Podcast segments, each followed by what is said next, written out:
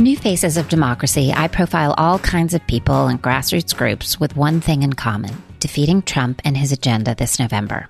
And today I want to talk about a particular kind of group that focuses on what I'm going to call chipping away at the margins.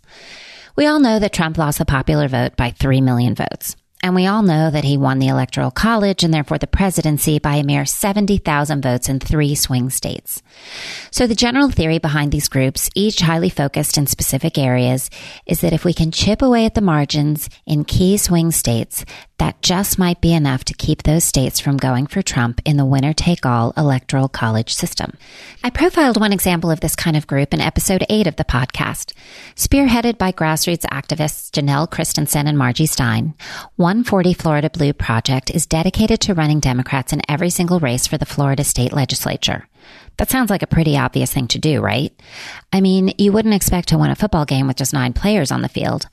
Yet many races in red districts there are uncontested by Democrats because the party considers them unwinnable and they want to focus their resources elsewhere. But according to Janelle and Margie, it's still important to field Democratic candidates in those districts for several reasons. First, having Democrats in these races puts the Republican incumbent on defense. Democrats get to challenge the Republican narrative and force the incumbents to justify their positions and votes. It also makes the Republican candidates spend their money on their own races instead of sending those funds to tighter races elsewhere in the state, making it harder for the Democrats to flip or hold those hotly contested seats. Having Democrats in these races also activates the Democratic base in those long forgotten districts, inspiring them to show up and vote up and down the ballot. It builds the democratic infrastructure in the region with local organizers registering voters and getting out the vote. And most importantly for this discussion at least, this strategy chips away at the razor thin margins for which Florida is famous, potentially delivering all 29 of Florida's electoral college votes to Biden or future Democrats in the White House. Granted, this is not a sure thing this year, but if you're patient and play the long game, after a few cycles, it can make a huge difference.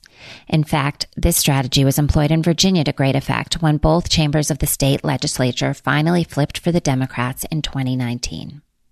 There are other groups that are working to chip away at the margins, but are doing so in ways that are more under the radar. I'll call these the Democrats' stealth bombers. The first is called Galvanize USA, a group that empowers women in the Midwest to vote their own values by providing them with a real world and online community that helps them express their political beliefs. The paradox here is that while 52% of white women voted for Trump in the last election, 13 million of them also support issues like abortion, gun safety, and climate change. The research behind Galvanize says that they're not voting their values because of gender, social, and cultural barriers. Many of these women live in homes where Fox News is on all day and in communities that identify strongly with the Republican Party. They avoid talking about politics with their husbands, fathers, or other men in their lives because, like many women, they play the role of peacekeeper in the home and they want to avoid conflict. Many also feel like they don't know enough to talk about politics and lacking community in their beliefs, they feel isolated and lack confidence in their opinions. The mission of Galvanize is to help support these women by providing them with a community that allows them to be seen and heard and ultimately vote their own values. I love this group because it helps women build their confidence, knowledge, and agency, and that extends far beyond voting.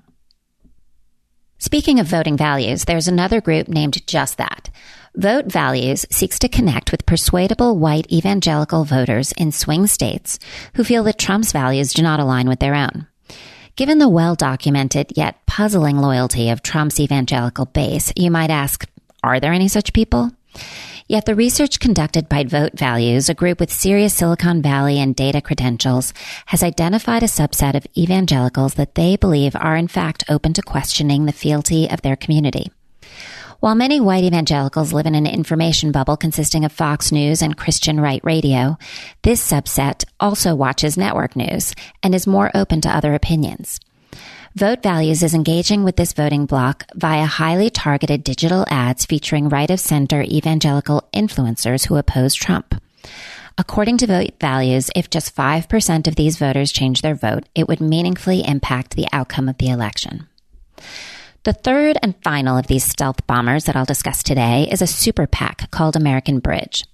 This group is also highly targeted, seeking to reach Obama Trump voters in rural battleground states in Michigan, Pennsylvania, and Wisconsin. They create ads featuring real people from the area talking to their neighbors in a kind of farmer to farmer way about how the policies of Trump's administration have failed their region. The theory here is that swing voters in these swing districts will be more open to persuasion through this kind of real talk versus slickly produced ads beating up Trump with his own words like the ones produced by the Lincoln Project. The ads meet working people where they are, mostly on TV and AM radio, with the goal of undermining Trump's support with the seniors and the small town rural voters key to his reelection. So one way to articulate the uniting theory behind all these groups is to lose less badly in targeted swing regions. Now, that may not sound particularly noble or glamorous, but it could make all the difference in who ends up sitting in the Oval Office next January 20th. If you want to learn more about any of these groups, you'll find links in the podcast description. That's it for today, and I hope you'll join me next week for another New Faces of Democracy podcast episode featuring Sara Trail of Social Justice Sewing Academy.